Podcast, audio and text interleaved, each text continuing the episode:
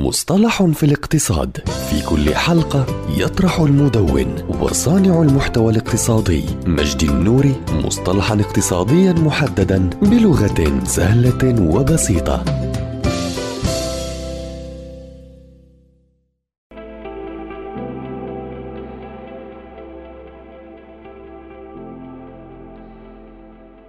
فقاعة الإسكان. فقاعة الإسكان أو فقاعة العقارات هي تصاعد في أسعار المساكن يغذيها الطلب والمضاربة والإنفاق المفرط إلى حد الانهيار. عادة ما تبدأ فقاعة الإسكان بزيادة الطلب في مواجهة العرض المحدود والذي يستغرق فترة طويلة نسبية للتجديد والزيادة. ويضخ المضاربون الأموال في السوق مما يؤدي إلى زيادة الطلب.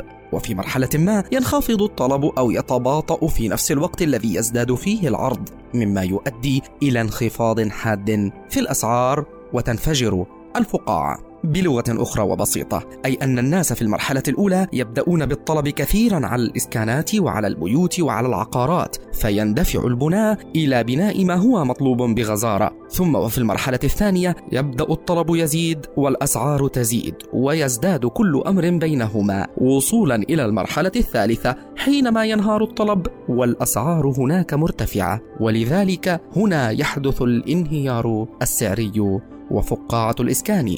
ستنفجر.